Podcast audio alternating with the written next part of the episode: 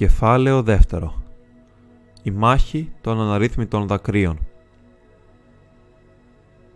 Πολλά τραγούδια και πολλές ιστορίες έχουν υποθεί από ταξωτικά για την Ήρνα Εθαρνοέντιαντ, τη μάχη των αναρρύθμιτων δακρύων, στην οποία έπεσε ο Φίνγκον και μαράθηκε το λουλούδι των Έλνταρ. Αν ήταν να τα πούμε όλα τώρα, δεν θα έφτανε μια ζωή για να τα ακούσει άνθρωπος. Έτσι, εδώ θα αφηγηθούμε μόνο τις πράξεις που έχουν σχέση με τη μοίρα του οίκου του Χάντορ και των παιδιών του Χούριν του Σταθερού. Αφού συγκέντρωνε για πολύ καιρό όσες δυνάμεις μπορούσε, ο Μαέδρος όρισε μια μέρα, το πρωί του θερινού ηλιοστασίου.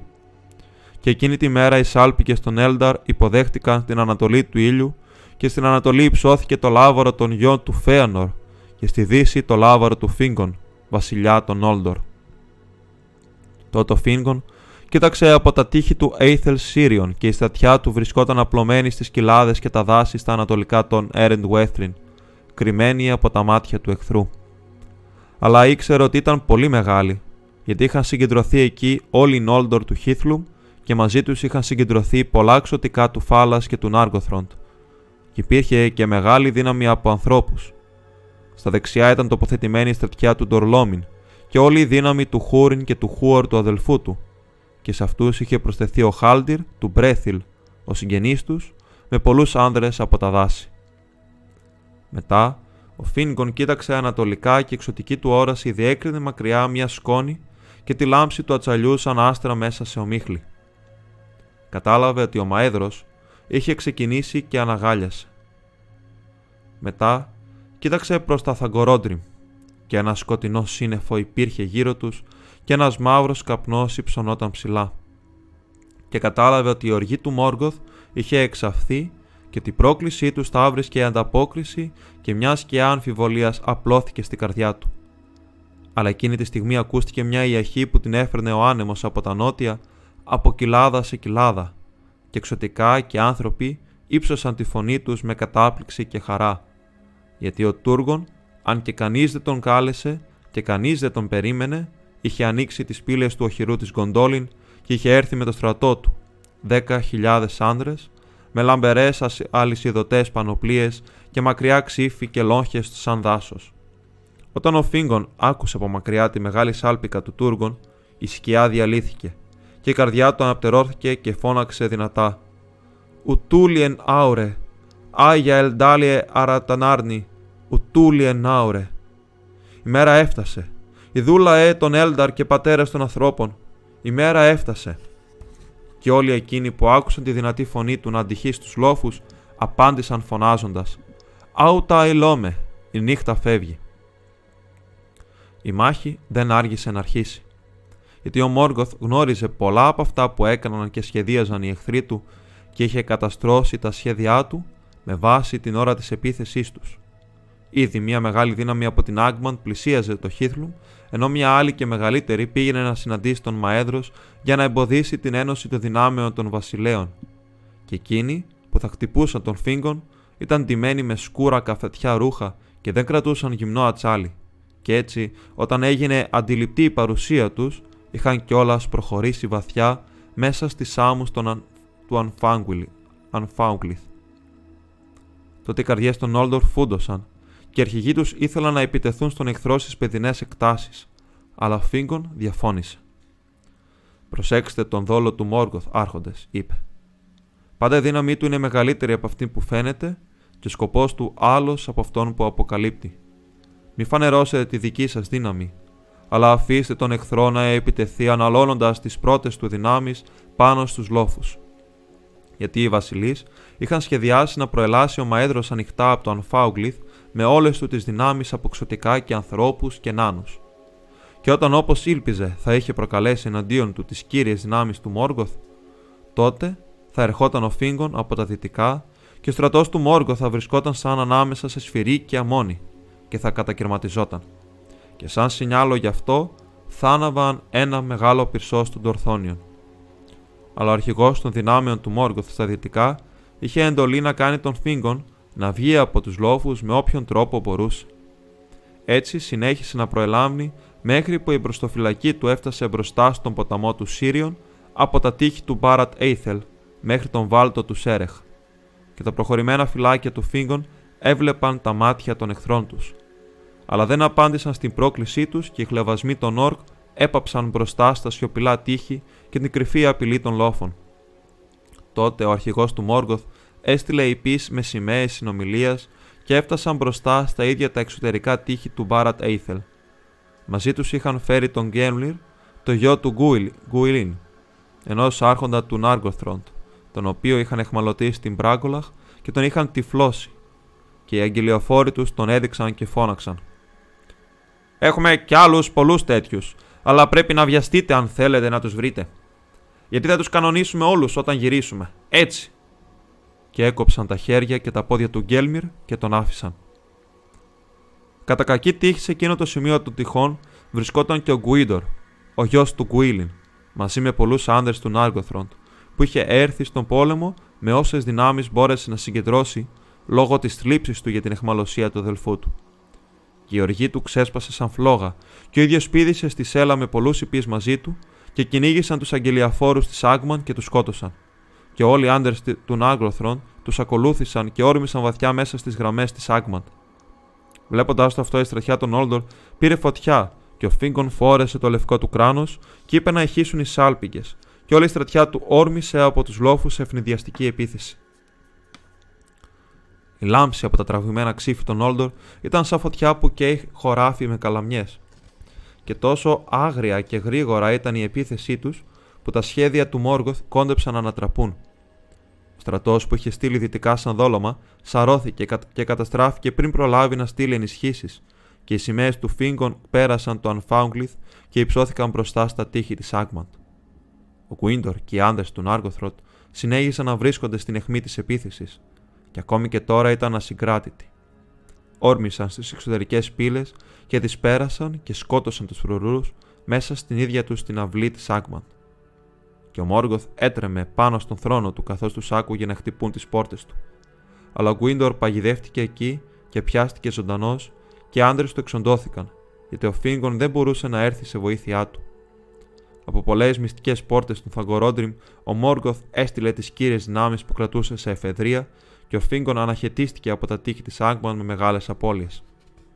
Τότε, την τέταρτη μέρα του πολέμου, στην πεδιάδα του Ανφάουγκλιθ άρχισε η Νίρναεθ Αρνοέντιαν που δεν μπορεί να χωρέσει καμιά αφήγηση όλη τη θλίψη της. Για όλα όσα έγιναν στην Ανατολική μάχη, για την ήττα του Γκλάουρουγκ του Δράκοντα από τους νάνους του Μπέλεγκοστ, για την προδοσία των Ανατολιτών και την εξολόθρευση της στρατιάς του Μαέντρος και για τη φυγή των γιο του Φέανορ, δεν θα πούμε τίποτα άλλο εδώ. Στα δυτικά, η στρατιά του Φίγκον υποχώρησε στην άμμο και εκεί έπεσε ο Χάλντιρ, ο γιος του Χάλμιρ, και οι περισσότεροι άνθρωποι του Μπρέθιλ. Αλλά την πέμπτη μέρα, καθώς έπεσε η νύχτα και βρίσκονταν ακόμη μακριά από τα Έρετ Βέθριν, οι στρατιές της Άγμαν περικύκλωσαν του στρατού του Φίγκον και πολεμούσαν μέχρι που έγινε μέρα, καθώς τους πίεζαν όλο και πιο πολύ. Το πρωί αναπτερώθηκαν οι ελπίδες τους, γιατί ακούστηκαν να ηχούν οι σάλπικες του Τούργον που προέλαβνε με την κύρια στρατιά της Κοντόλιν. Γιατί ο Τούργον είχε τοποθετηθεί νότια για να φρουρεί τα περάσματα του Σύριων και είχε συγκρατήσει τους περισσότερους άνδρες του από περίσκεπτη επίθεση. Τώρα έσπευδε σε βοήθεια του αδελφού του, και η Νόλτορ της Γκοντόλιν ήταν δυνατή και οι τάξεις τους άστραφταν σαν ένα ποτάμι από ατσάλι στον ήλιο, γιατί τα ξύφη και, εξαρ... και εξάρτηση των πολεμιστών του Τούργων άξιζαν περισσότερο και απολύτερα βασιλιά ανάμεσα στους ανθρώπους. Η φάλαγγα της φρουράς του βασιλιά διέσπασε τις τάξεις των Όρκ και ο Τούργον άνοιξε δρόμο μέχρι που βρέθηκε δίπλα στον αδελφό του. Και λένε ότι η συνάντηση του Τούργον με τον Χούριν, έχοντας δίπλα τον Φίγκον, ήταν μια νότα χαρά στη μέση της μάχης. Για ένα διάστημα τότε οι στρατιώτες της Άγμαν αποθήθηκαν και ο Φίγκον επέστρεφε στο ορμητήριό του.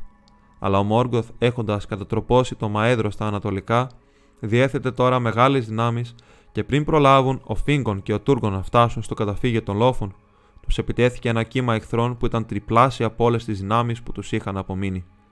Ο Γκόθμογκ, αρχηγός της Άνγκμπαντ, έφτασε σαν μια σκοτεινή σφήνα που καρφώθηκε ανάμεσα στις στρατιές των ξωτικών, περικυκλώνοντας τον Βασιλιά Φίνγκον και απωθώντας τον Τούργον και τον Χούριν προς το βάλτο του Σέρεχ. Μετά στράφηκε προς τον Φίνγκον. Ήταν μια αδυσώπητη σύγκρουση. Τελικά ο Φίνγκον βρέθηκε να στέκει μόνος με τους φρουρούς του νεκρούς γύρω του και να μονομαχεί με τον Γκόθμογκ, μέχρι που ένας Μπάλρογκ ήρθε από πίσω και του έριξε γύρω του σκοινί μεταλλικό. Τότε ο Γκόθμογκ τον χτύπησε με το μαύρο πέλεκι και μία λευκή φλόγα ξεπίδησε από το κράνος του Φίνγκον καθώς άνοιγε στα δύο. Έτσι έπεσε ο βασιλιάς στον Όλντορ και τον χτύπησαν στο χώμα με τους νεφ... κεφαλοθράψες τους και ποδοπάτησαν τη σημαία του, γαλάζια και ασημόχρωμη, μέσα στη λάσπη που είχε σχηματιστεί από το αίμα του. Η μάχη είχε χαθεί.